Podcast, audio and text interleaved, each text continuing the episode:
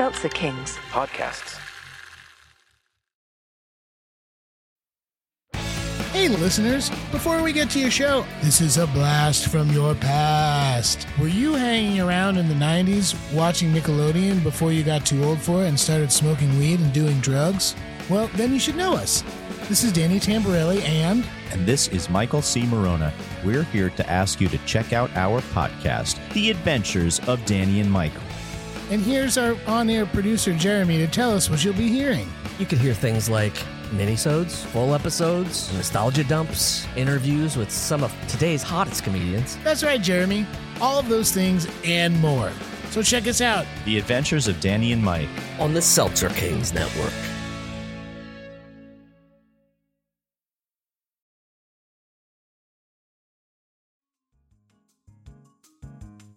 Hey, everybody, before we start the episode, just wanted you to know that after the interview, there will be an exclusive clip from James Andrew Miller's Origins, where he speaks with Michael Patrick King. That's right, that Michael Patrick King. Big thanks to James Miller's Origins and Cadence 13 for the clip, and make sure to check out their podcast. Take it away, Katie. You're now listening to The Bradshaw Boys, a podcast where relatively grown men binge the iconic HBO series Sex and the City. So dust off those DVDs and grab yourself a white wine or even a cosmopolitan and settle in. Take it away, boys. Welcome to the Bradshaw Boys, a podcast where three guys watch their way through Sex in the City for the first time ever, mostly. I'm Corey Cavan. I'm Kevin James Doyle. I am John Sieber. And we are really excited today. We have a great guest with us. He's the host of Origins with James Andrew Miller. Please welcome our guest, Jim Miller. Thanks for having me. Thank you so much Thank for you being so much here. for being here. We are so excited to have you. You you are we have a lot of guests on the show that know a lot about Sex in the City. I feel like you are probably the most studied guest of Sex in the City we've ever had. I've never seen the show. Well, there we go. Okay, well, we're done. Thanks so much for All being right, here. sounds good. It's You're all been one big fake. you're actually like you're the you're the probably the biggest person in my life who has just utterly destroyed the Kevin Bacon game of my life. That I'm like, imagine the connection. that it's like after we're talking, I'm just like, I'm one degree away from from everyone. Everyone, From yeah. everyone. It's Very like, true. Wait, unpack that for me. What do you well, mean? like you know the the six degrees of Kevin Bacon if you Yes. do in movies, but in your own life, if I'm like, oh, Corey knows this guy, Right. Therefore, I'm connected to him. You, it's like y- you've interviewed so many huge, massive people. Just in so you, you Origins is the is the podcast that you host, and you've done a you did a season on Saturday Night Live, you did a season on Alabama football, a season ESPN. on ESPN, um, Curb Your Enthusiasm. Curb Your Curb. Enthusiasm. Little show called Sex in the City. Tiny Yeah. little Yeah. show that we love, and, And you've also Saturday- you've yeah. also uh, an author of books, uh, Live from New York, the Saturday Night Live oral history book, if I can call it that. One of my favorite books, Oh, thank you. a book on CAA, I believe. Mhm. um, Entertainment business, yes. So like and Kev- ESPN. and ESPN. So like Kevin said, I you've you've met everyone. I ca- I tried to like do research on the Sex in the City season, and I was just like, "Fuck this! Curb Your Enthusiasm's my favorite show of all time. I'm not gonna I'm not gonna waste all my time listening to the Sex and the City episodes." But I actually, I actually interviewed Kevin Bacon for the CAA book. oh, really? Really? Oh my god! One degree. It's one degree. one degree. We're- Game over. We're now officially. You play the opposite game. Play six six degrees of someone that he doesn't know. Yeah. You know, like uh, you know, Barb Doyle. How fa- how, how many connections is it from from your mom? Do you know? Kevin's mom. Um. So my first question is, you, uh, how'd you get the idea for the podcast, and then why was Curb Your Enthusiasm your first, uh, your first choice? Well, I think that the the podcast for me was actually um, it had two kind of interesting propositions. One was I think podcasting itself is just another. There's another dimension that you get from. Uh, you know the whole storytelling narrative thing that I try and do with the books, and this way with podcasts, you actually get to hear the people talking and their rhythms, and they showcase their sensibilities in different ways. You read an interview in People magazine with Sarah Jessica Parker, and the words will make sense, but it's not like sitting down with her and Mm-hmm. s- and just you know hearing her laugh or hearing how she forms her thoughts, and it's so I think it's quite raw. And um, the second thing was that, um, not to be corny, but I really believe that good news travels slow. Mhm. I, I thought that was the whole idea of Origins, which is there's a lot of great shit happening out there. Mhm. There's a lot of great success stories, and uh, you know, I'd rather uh, I'd rather focus on them. As for Curb Your Enthusiasm, I guess part of it was timing because just as I started to decide to do this show, uh, Larry had decided he was going to come back. Remember, there was a big hiatus, and um, so I had interviewed him for the SNL book and uh, a couple times, and um, so and I love a lot of those people, Mhm. and uh, particularly the writers, and so just thought that would be a great way to kick it off. I mean, it's a very indulgent podcast in the sense that I only do things that I love. Mhm. So, um, you know, people from time to time suggest ideas for chapters of the podcast, and um, I just feel like there's such, um, you know, it's like climbing Everest on a cold day in your shorts because Mhm. there. I mean, not to complain, I'm happy to do the work, but it's not. It doesn't happen overnight, and so if you don't really love it, then I, I just I'm just not a good enough actor. I don't want to fake it. Yeah. I thought I thought too like the mystery behind how things get made. I think I remember when when Lord of the Rings was coming out, I remember Peter Jackson talking about how important the DVD extras were.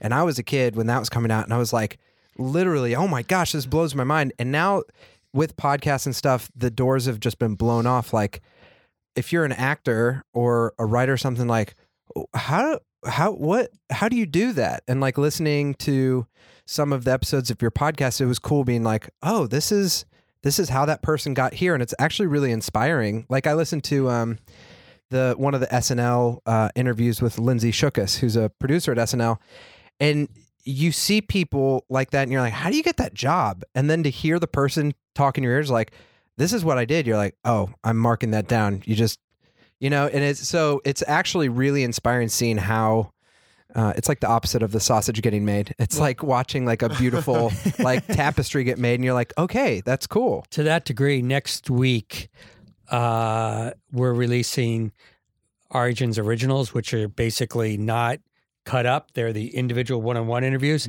And Michael Patrick King, who is uh, the showrunner, who was the showrunner for Sex and the City and wrote and directed the movies, um, his interview. I mean, this has nothing to do with me, but uh, if you're going to listen to one of those originals, I would, I believe it or not, I would listen to to his because it is a masterclass Mm. in how to run a show, the creative process in terms of writing scripts, how a gay man is able to have such a unbelievable sense and port of entry into a show about four women Yeah. Mhm. and a show about four women who are heterosexuals at that.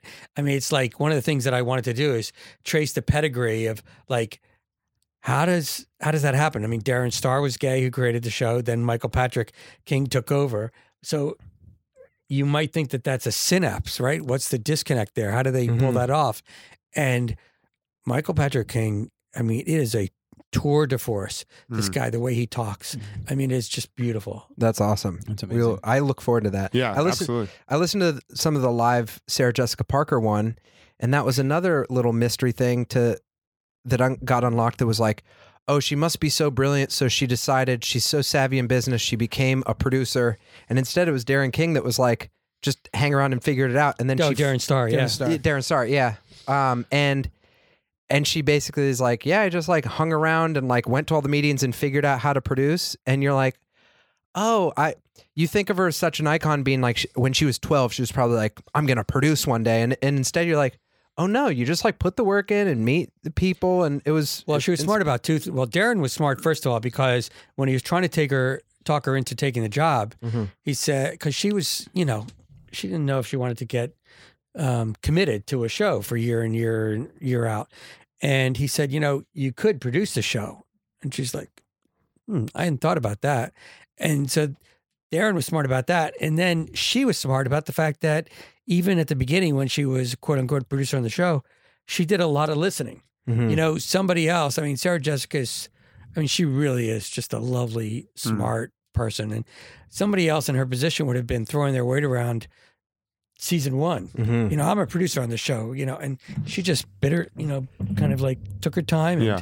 and really um, managed it very well. That's awesome. It's interesting to hear how in in one of the episodes too how everyone knew how they knew each other from acting world. Like in the Willie Garson interview, he was talking about how he booked the pilot and he'd booked another pilot, and then he heard in the audition room uh, someone was like, "I think Sarah Jessica Parker's gonna play," lead," and he was like, "So I just went home and called her, and I was like, I might do this show," and she was like, "I might do this show," and they were like, "Okay, well let's give it a shot and do it together."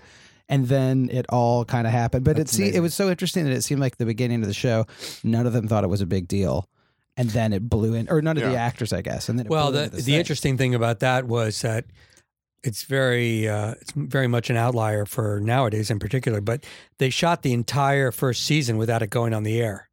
Really? Wow, I didn't know that. So can you imagine they're in this kind of like bubble where they've done it and they have no sense. First of all, remember something. There's no Twitter. There's there's Right. there's no Instagram. There's no kind of feedback, right? Mhm. And addition to that, they don't even there's nobody like there's no ratings, there's no critics, there's no anything. Mhm.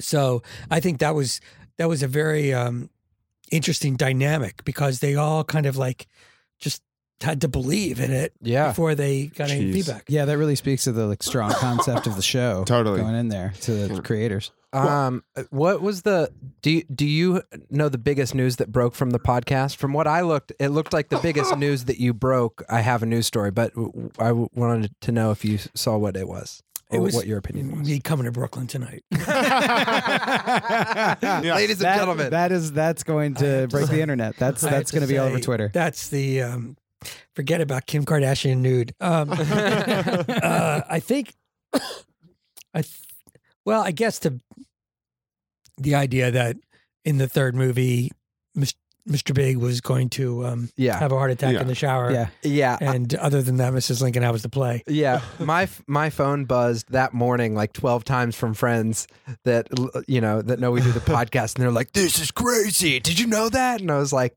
"Ah!" So Yeah. so that was that was big news. Very controversial. Oh, yeah. Very Well, I controversial. think I thought you know I got so sick of people saying, "Well, you know, it's been around for twenty years. How are you gonna, you know, make any news or you know make yours different?"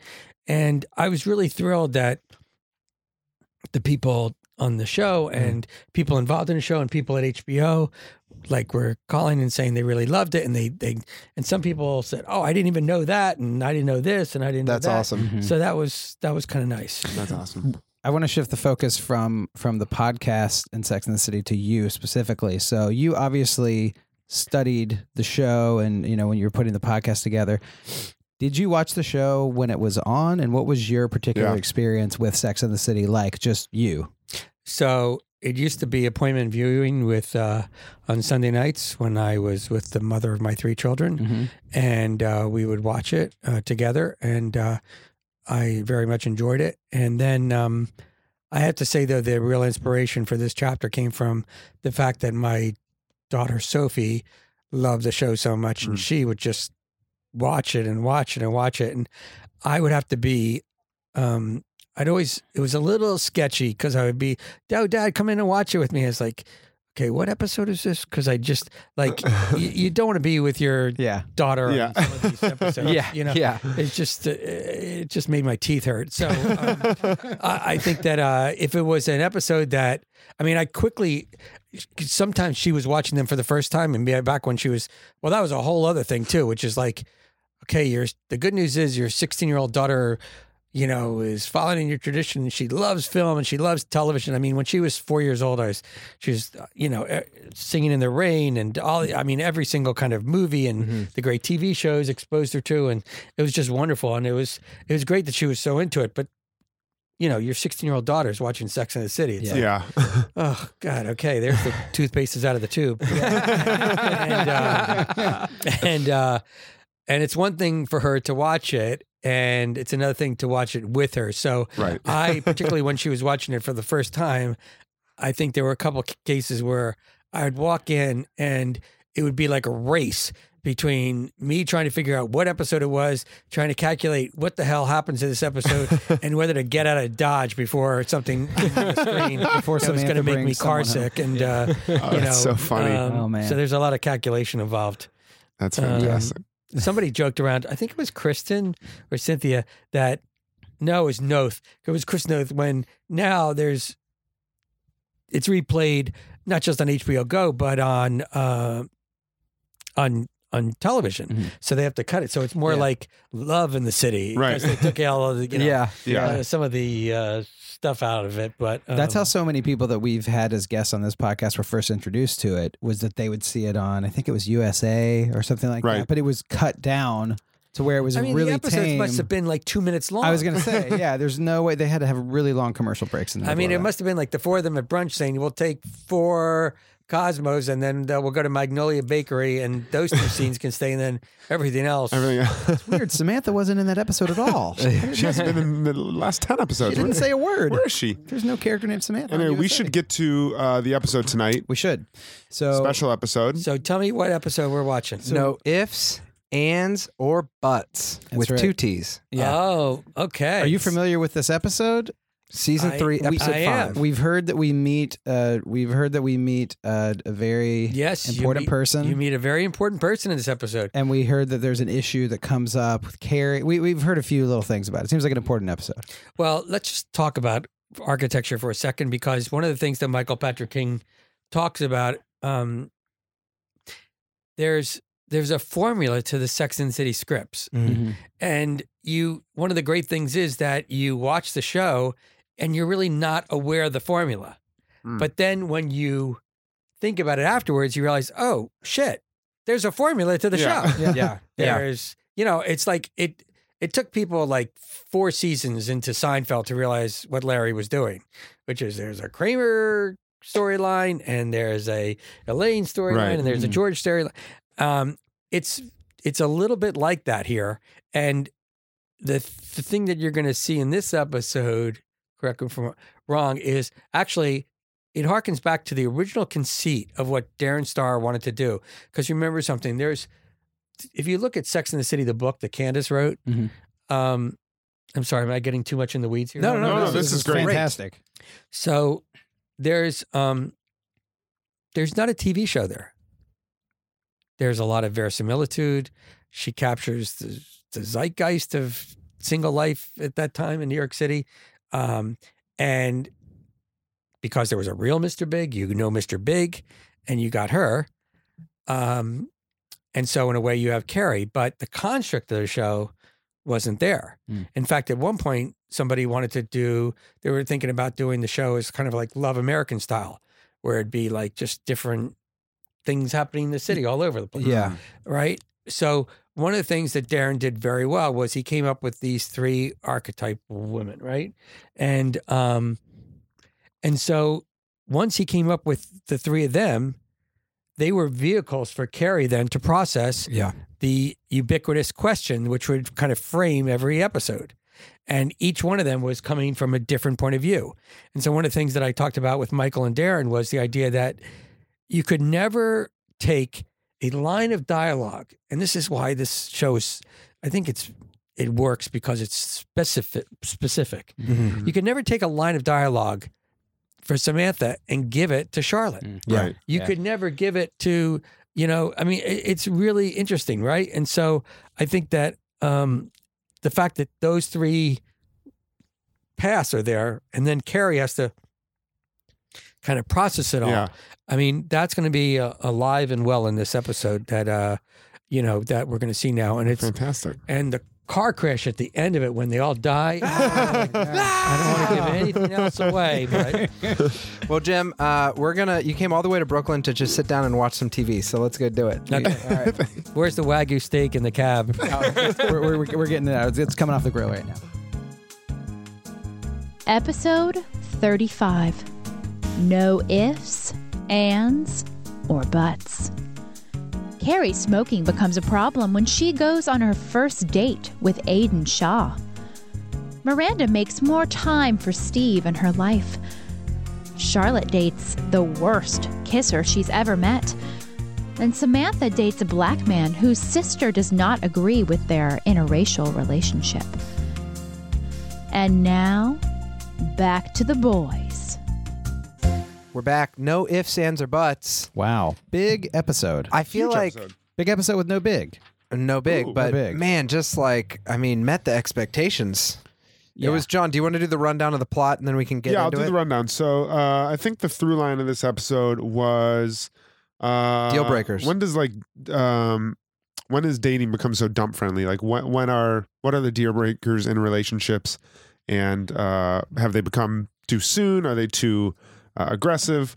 Um, and th- I guess the stories were um, Charlotte had the uh, bad kisser. Mhm. Um, Samantha had, was dating uh, the black dude Chivon, whose sister didn't want them together. Um, Miranda and Steve had some half court shot, wasn't taking what he wanted too seriously. And lastly, uh, smoking with uh, Aiden and Carrie. And then also uh, Stanford. Stanford. Has, Stanford had a Stanford had a storyline too. He was too. dating the guy with uh, the creepy dolls. Yeah. And is that a deal breaker? And Yeah. Harry had also said in relationships, do your do the stocks rise or is there a time you need to liquidate your stocks? Yes. And yeah, what would be your deal breaker? One thing that I thought was interesting is before we went and saw it, uh, Jim, you had said, you know, Darren, uh, Darren Star and Michael Patrick King, like there was a, a formula of how these shows are supposed to go, and you don't really understand that it's happening.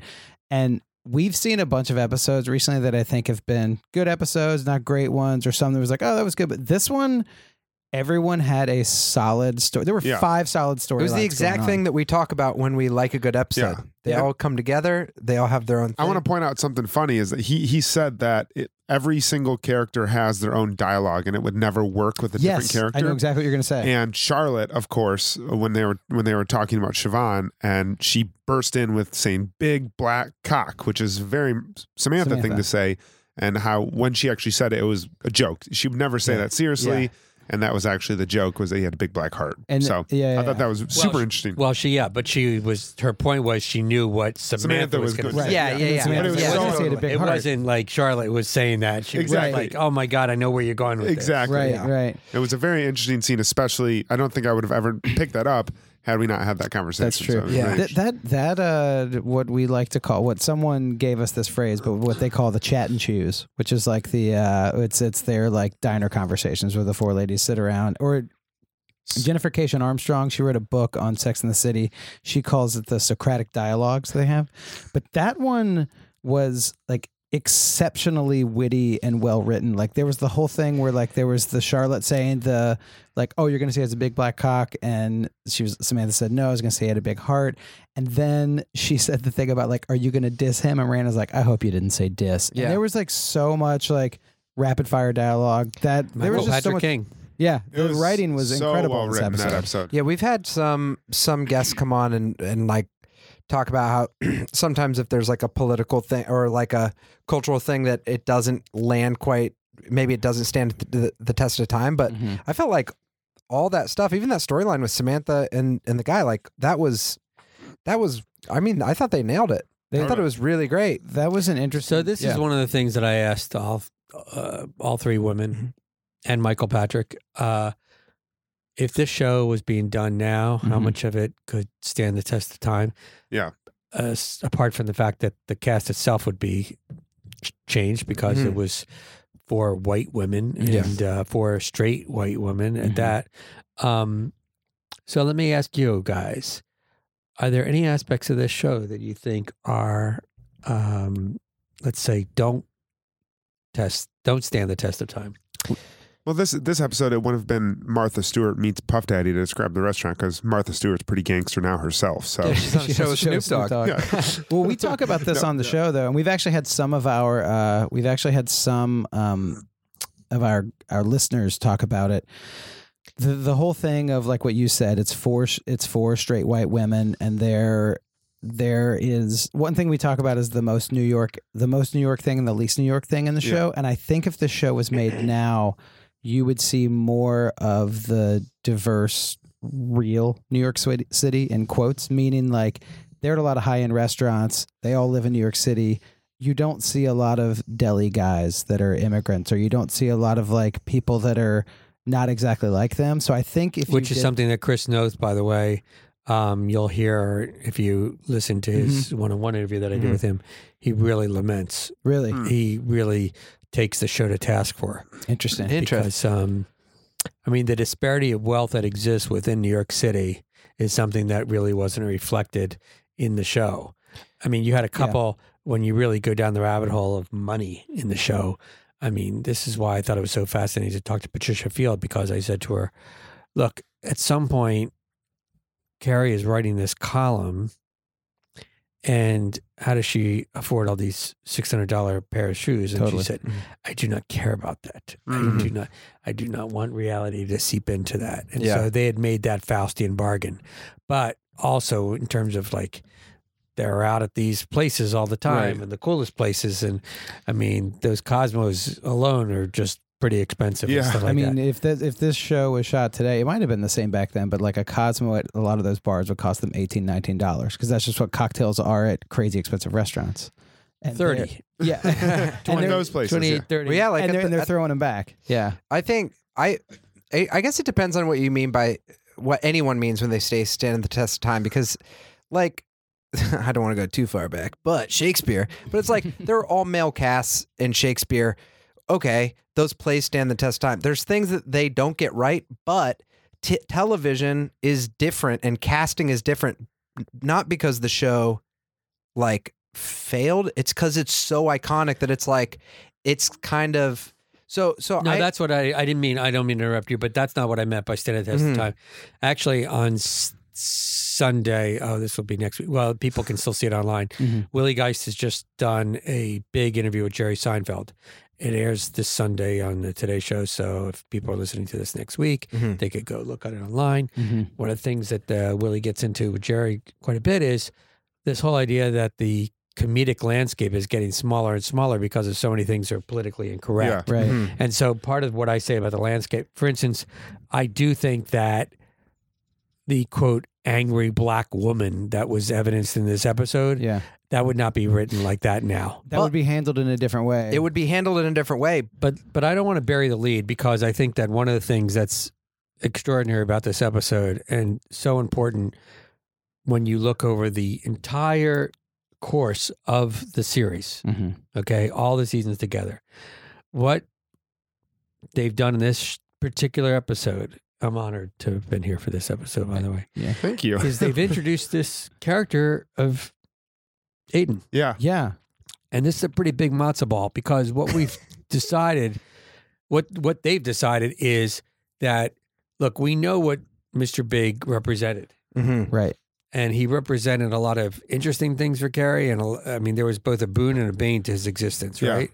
Right? I mean, there was aspirational and there was that whole level of success. I mean, I asked Sarah Jessica and Darren Star if Mr. Big had been a public school science teacher, would Carrie have Hmm. been as attracted to him? And the answer was a resounding no. Yeah. And then it's like, well, what does that suggest about Carrie? And what is it? But now what we've done is, you know, I used that word archetypes before. We've now gone 180 degrees from Mr. Big. And so we have Nature Boy. Yeah. We have a guy who's in jeans and a jean dot. And now it's the beginning of an incredible journey for Carrie as a young woman and trying to understand like what she really wants and who she wants and what does that say about her and i think that that to me is the most exciting thing about this episode because we they went so deep with mr big Mhm. Yeah. right i mean mr coming out of the book itself that darren optioned mr big was a very very clear i mean one could argue even more well maybe not more but just as much of a character as candace herself was that led to carrie mr big was the fully formed one Yeah. that none of the other three women. So we we're now going to give the audience this incredible roller coaster ride with Aiden, Mm-hmm. and we're going to learn so many things about Carrie. I- in the in the you know as a result. And by the way, Carrie, like I suggested before, is going to learn a shitload about herself. Totally. Well, this is what's inter- interesting to me. You bring that up. Why do you think it is? We don't know because we haven't seen ahead of here. Why do you think it is that Carrie is taken with Aiden? He's clearly he's successful and he's kind of this other sort of aesthetic. You know, he's handsome. He's got this like dog and stuff. He's he seems he's from Colorado. You know, he's kind of like a grown up, smart, accomplished, not hippie, but you know, he's a different guy. But is it just that he has like this mystery about him? Is that he's attractive? Like what other side? just and- from where we've seen, And there, she's already has made personal concessions for Yeah, him. she's giving I, up smoking. She's giving up. sm- I don't Well- know if she would do something like that, or her character would have done something like I that. I think she's Big. just attracted to the fact that he just throws dogs, just throws them, tosses them. throw that dog. I mean, let's face it, this is not a radio show. And, you know, one of the things about John Corbett is um, look, I think she's attracted to him from across the room. Mhm. And I think that that kind of attraction um, is her port of entry. Mm. And so at that look at the point where she's already talking in the voiceover about, you know, I mean, she's already starting to think about, you know, how much she wants him. Uh, that's you got to put a lot of that on the fact that he's he's John Corbett He's a- and he he's looks a- like that. yeah, and he's a uh, I mean, dashing man. you know, it it, it was uh, that one single shot in my big fat Greek wedding that you know, I mean, he basically has these women at hello, Yeah, and so um, I think that's that's the initial thing. But remember something: he's not in an eight thousand dollars suit and getting out of a town car with a Right. driver like Mr. Big. right. So she's already kind of gone down a path that we haven't seen her go back before. Also, and- like that's that's a whole other thing. Like you're saying to explore, like um, there's like the cars and like the rich, but just like wealth aside, he's clearly has enough money to do his thing. But it's like he works with his hands, like he makes furniture. Like that, I feel like that's so. they showed that when he was rubbed his hand on that old. Oh, yeah. old, Grab Carrie's rubbing- yeah, totally. It's like a whole mentally. It's like a whole different file of man. That's like, oh, you could like fix something, But You it's could also- make something. But it's also more of a meritocracy. If that's, I'm, I'm gonna. I think that's probably a okay word to use because this relationship has to earn its own way on the dynamic between the two of them. It's when you're involved with somebody who has the kind of life like Mr. Big. It's easy to let those distractions be like wind at your back, you know, because it's a big life um, and it's a nice life, and there's all these creature comforts that come along with it. And even though you know, I mean, you you kind of make these kind of negotiations with yourself. Well, it is not this, he's not this, but man, we're going on a great vacation, and man, he's got a beautiful place, and man, he's got whatever. Right. Like, there's none of that with Aiden now. There, in fact, it starts off, and Michael Patrick King was so smart, and Darren was so smart about this, which is it not only starts off without those creature comforts to rest on, but it's a pain in the ass because the first thing he wants her to do is stop smoking. Right. Yeah. Yeah. So it's like really, there's nothing there. There's nothing easy about this except for his face and his His- lovely nature. And Yeah. thank Right. God, by the way, let's just say this: thank God Aiden came along because I will say every time I see one of the early episodes and Carrie is smoking, it's just, it's kind of like, uh, it's just so weird. Yeah, So it I have, I have a question about this, and I don't know if you have any inside information on it, but I knew at some point she stopped smoking, and I was wondering the the smoking ban happened in New York City in the early 2000s. I was wondering if there was a time where they were thinking we have to catch her up to this, and it's already the show's getting popular. Maybe this is a bad look at this time to have a main well, character. how about smokes. this? Uh, you know, I didn't get a chance to ask her this, but I should ask her because remember something. It's not like she's faking this. So if I'm Sarah Jessica, who doesn't smoke in real life, Right. right. like at what point do you say, "Hey, by the way, can you fucking get these cigarettes out of these Yeah. uh, out Yeah, of this she's character just because smoking on set. I got I'm smoking on set." Yeah, like you know, yeah, it's That's like true. I mean, so I, I wouldn't be surprised. I mean, Sarah Jessica had the only thing I know about is she had in her contract that she didn't she wouldn't do any nudity, Mhm. but she could have easily had you know I'm not going to smoke. But right. I mean, she maybe for all we know she got tired of it too. Yeah. But it was not. It's not a good look it's a anybody. perfect plot way to introduce it because it's such high stakes. Like I don't know if you know people that are hardcore smokers, you know that it's like, man, that is like that's like the real deal. It's like Yeah. a big thing, and it's better that she. I. It's better that it's attached to this this person than it is. Well, it's like when the Lord wants to punish you, He answers your prayers. Yeah, yeah, yeah. That's why exactly. I like when the the cigarette actually fell into the dirty New York like swamp water Yeah. too. It's like it wasn't. She, she was still gonna go get that. Yeah. tear well, that the, was tear a, the dirty part That out. was a kind of a a big, you know, screw you to the kind of nicotine addiction. right. You know, here's somebody who's a classy woman who's, you know, foraging around in the in the sewer water uh, to get a cigarette Yeah. because you're so addicted. Yeah. Such a good shot, like the camera looking down on her and her looking up at him, kind of shrugging, like "I'm sorry." Yeah. because she's just yeah. Um, we uh, so there's a bunch of different stuff uh to get to in this. We've got uh, so we have Carrie and Aiden. We saw Magnolia for the first time, and that I think is the only time Magnolia is seen in that show. And That's all from that. I think so. Or is that not? Is that not true? We like I said, we don't know. is that okay? We're completely. Wait, you think on it's that. at the bottom of Penn Station right now based on one shot? that is what I'd heard from someone. I think that's wrong information. But this show completely blew up Magnolia to what it is today. I blew up cupcakes. It blew. That's true. Yeah, it blew up cupcakes in general to what it is today. And that's the first time we've seen it at all. And that's when they have the like deal breaker discussion about. So s- something that we do on the show is we, the three of us, are all uh, really big fans of Steve, uh, and so we actually have a, a podcast within our podcast. Uh, and it's called. it's called Steve- Steve Talk, and we'd like to do a quick episode of that with you if you don't It's mind. a favorite Sure. time. It's a favorite guy. It's Steve Talk. Miranda. Welcome to Steve Talk, uh, an episode where we talk all things Steve. Um, we would love uh, if uh, Corey, who who plays Steve here, That's right. I would love it if you could um, maybe react as if you had uh, made that million dollar shot and just Okay. kind of see how the, the the episode would have unfolded had you you know won the million dollars. Okay, so we're setting the scene. Yeah. he's at Madison Square Garden. He's at Madison Square Garden. He's about to do the shot. Yep. And Miranda has shown up. Yes. At this. Yeah. She she's his strength. Yes, and she's Okay. there. He looked. He he he makes the shot. Would you like to play Miranda? I, in my wildest dreams, I couldn't pull it off. Would you like to play someone that would have been at Madison Square Garden? Uh, Yeah, we'll- we'll be there. announcer? Uh, yeah, you could just be. Uh, you could be. A Does guy Steve has la- have last name? Steve. Uh, let's just say Steve. Let's just say Steve. Ladies and gentlemen, here he's coming to the to the half court God. line. Oh man, I don't. Steve.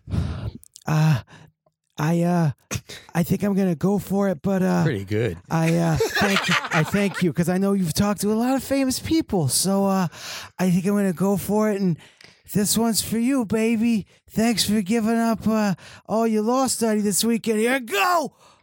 It's oh my god! Oh my god! I'm gonna buy a bar. That's pretty good. It's a favorite Wow. There we go. It's a favorite guy. You got enough money to buy that suit now. He's, yeah, he's gonna buy that. It's Steve Talk.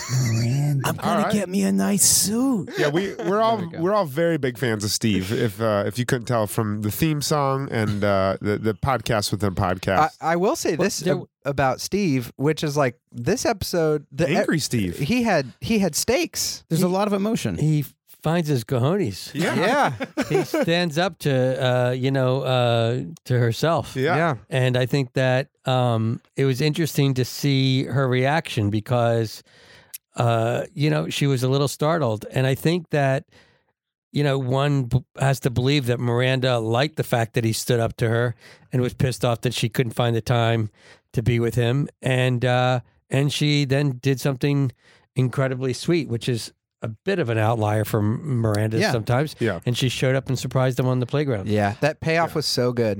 It was The- so like heartwarming. just his joy of just bricking. bricking I was worried that it was going to be a big episode because Aiden was introduced and they broke up. Oh, that's yeah, what I was would've worried been about. awful. You were oh yeah, thinking but that hey, by the way, can we squeeze in a little mention for the beautiful, perfect Kristin Davis, Yes. who has to have had many scenes where this guy's like Oh, licking her face and her chin, and it's like talk about the Lord's work. I hope she got battle pay for that. Yeah. I think that's really 32. that's super interesting though, when you mentioned that raw, because chafed chin. most of her scenes are basically the diner and then just standing out on Park Avenue one night, just filming a guy licking her chin for I mean, a two-hour on. shoot. I mean, you know, Samantha winds up in bed. She gets to make out with this gorgeous black guy. Yeah, you know, uh, Carrie meets Aiden and she's having a great time.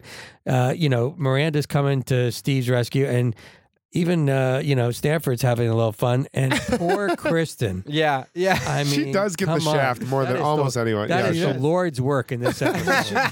She gets makeup put on her. Ch- she has a chin hickey. She has- She's referred to as I chin. mean, you know, it's I like- wonder. I wonder what that audition for that guy was like. Like, Uh-huh. just. I mean, he was a great bad kisser. Yeah. Those were was- disgusting. Take 34, uh, a little bit more of can you run your tongue up the upside of Oh, her nose? jeez. And Yeah. uh, Uh, more teeth, please. Okay, thank you. I mean, but uh, yeah, I think Kristin gets the award in Yeah, this I episode. would say so. Um, but I think that the other thing, really, uh, the takeaway for me from this episode is they were really.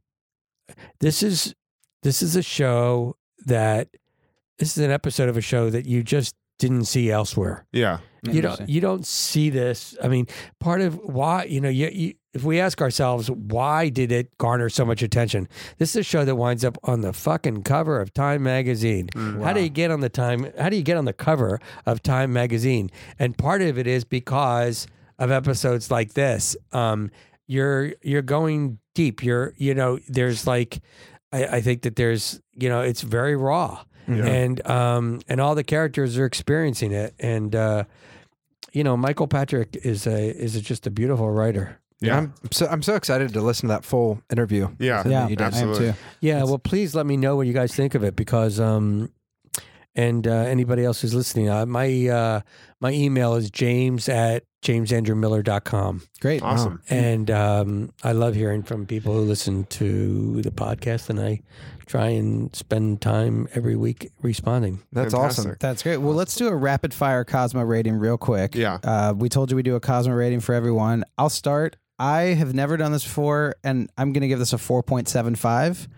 That's the highest I've given. Mhm. 4.75 out of five. Uh, this, I, from what you said earlier, there's a formula to, for this one. There were five stories. I feel like they tied it up, and this seems like a huge episode. So that's that's my rating. I I decided this when I walked in to not to not be weighed. I'm giving it a five Cosmo. Wow. I am. I just I feel like all the expectations were met in a way that even like it kept on going. I'm like this was like a sh- this is like a film. Like they it went on longer, but it was the payoffs were even better. As like each scene, I was like with with f- tying up the Willie Garson thing. Yep. Uh, Stanford, I thought was amazing. I just thought they knocked it out of the park. It's everything that was good, and I I feel like by the end of the series, it'll be a top ten episode. So John. I, I'm gonna go. Oh, man, I, I'm gonna go 4.75. all right. It's just because it I want was- to hold out for something. Yeah, it was such a great episode, and like you said, all the payoffs were great. Whether it was Carrie slapping on the nicotine patch, Mm-hmm. Samantha walking away from the guy, like it, all the payoffs were great. Miranda down in the uh, in the in the in the playground playing shooting hoops with Steve. Love the episode. Love the conversations that they all had together, uh, and I'm really excited to learn more about Aiden. So, 4.75. Jim. So I'm going to give two scores: one as an individual episode, and one just in terms of the context of the whole series. Okay. So the first, in terms of the individual episode, I'm going to give it a 4.75, only because I think that um, I would have loved Charlotte's character to have a little bit more Yeah. to do than um, than have her face licked to death, and I also feel like I love Patricia Field, and I always um, I always enjoy her, and I felt like, I mean. Gosh, Kim Cattrall rocked it in this episode in terms of fashion Yeah. but I felt like, uh, I, you know, I felt like the rest of the gang was kind of like uh, a little muted. Yeah, I didn't feel, particularly Stanford. I Yeah. feel like, like Carrie, she had like one outfit that was kind of cool, but from a fashion point of view, you know, whatever. So I'm going to go with four. But in terms of the series itself, I'm going to give it five because I think that what this episode does, this episode winds up doing so much, including I think the biggest thing in the world because at the at the end of the day, this show is about relationships. It's about the the quest for love and it introduces I mean, remember something. If we didn't have Aiden, then we're going to get burnout on big. There's just so many different there's just so many things that you can do with big. I mean, the fact that Big comes back, spoiler. um, the fact that Big comes back, that's fine because then you get to do things because he's come back. right. But I think the the creation and the entrance of Aiden into Carrie's life and into all of their lives because all of them are inextricably linked. And when somebody's going through something, it becomes infectious, and then they all get to think about it and talk about it and be tormented by it or argue about it and view it from different perspectives. I think that's that was a really really important thing for the for the whole shape of the series. And and by the way, um, in the movie when Aiden comes back, I mean, uh, you know, did you guys see the movies? No. Not yet. We're gonna. This is the we're- first time we've watched any of it. Yeah. Okay, well, there's a new thing out. It's called a television, and um, but um, I will say, and uh, it, it, it's just it's amazing because uh, in the in the world of Sex and the City fans, there are Mr. Big fans and there are Aiden fans. Yeah. and so it's we've heard. not, and they did such a smart job because they cut it close. It's like it's not that one of them is clearly better than the other or more attractive than the other. They each have their qualities that are, you know, rather compelling for Carrie and for the audience. And the way that they introduce this character, it's really hard to introduce a character. Yeah. Yeah. It's really hard. And they just did, I think, a beautiful job. And more importantly, I think this this basically is um, you know, when the like when a rocket blasts off and you see it go and then two minutes later there's like a second stage rocket that Yeah. kind of like it Yeah. gives it a, a further trajectory. Yeah. Yeah, And yeah. I feel like this is the episode great analogy. that does that over you know if you're thinking about six seasons of a of a of an of a show and how Yeah. do you I mean keep on you know it's like a series is like a balloon you got to keep on pumping it up and you're trying to figure out all these ways to do it and stuff and this one they found a really really arresting compelling infectious way to to really I mean this this episode you'll see um it catapults the series into a whole different narrative. And um, so I feel particularly honored that I was um, here today. Thank you for Listen, working. we- thank, thank you. you. for working out the schedule. So Yeah. I would be here. Oh my gosh! Thank you for, coming to Brooklyn. No Yes, thank fins or you. buts. Well, that one I'll hold against you, but the rest of- but this episode was fantastic. Well, thank you. And, Thank you. and we know you got to go, but everyone, please listen to Origins. It's there's so many podcasts out there, and it's like it's been one of the joys to find one when you're just like, how did I not know this existed? So it's it's, It's- Curb, Saturday Night Live, ESPN, Alabama football, Sex and and. Sex in the City. It has something for everyone. So and deep. even if it's something that you're not as interested in, listen to it because it's just inspirational, and you Oh, do an thank incredible you. job. So Thank, thank, you. so much. And the Thank new ep- so the the new full uh, interviews are out. Uh, they'll be out by the time we release this. They're out next week. You said Yep. okay. And, But and am I allowed to invite myself back for the for the series finale? Yeah, absolutely. absolutely. We, we'll come. We'll Yeah, come we'll to come you. to come to you. you this time. Okay, but uh, okay, we're okay. Mark that down. I, I have a witness um, because uh, I think that'll be that'll be fun. I'll even bring Magnolia Bakery. All goodies. right. All right. We'll bring you some Brooklyn pizza. Is that a deal? It's- It sounds like a sounds like a great exchange. There you go. But Um, really, thanks for having me. Thank you so you. much. And you're at Jim Miller on Twitter. At Jim Miller on Twitter. We'll be talking. Although I will admit I don't tweet enough, but I'm I'm trying to get over it. Perfect. Great. All right. Thanks so All much. right. Thank, Thank you you. Thank so you, guys. much. The Bradshaw Boys stars Corey Cavan, John Sieber, and Kevin James Doyle. The show is produced by Jeremy L. Balin. For more information on the guys, check out their website at bradshawboys.com, on social media at The Bradshaw Boys, and if you see them in the street, tip your glass. Thanks for listening. I mean, I'm Irish Catholic.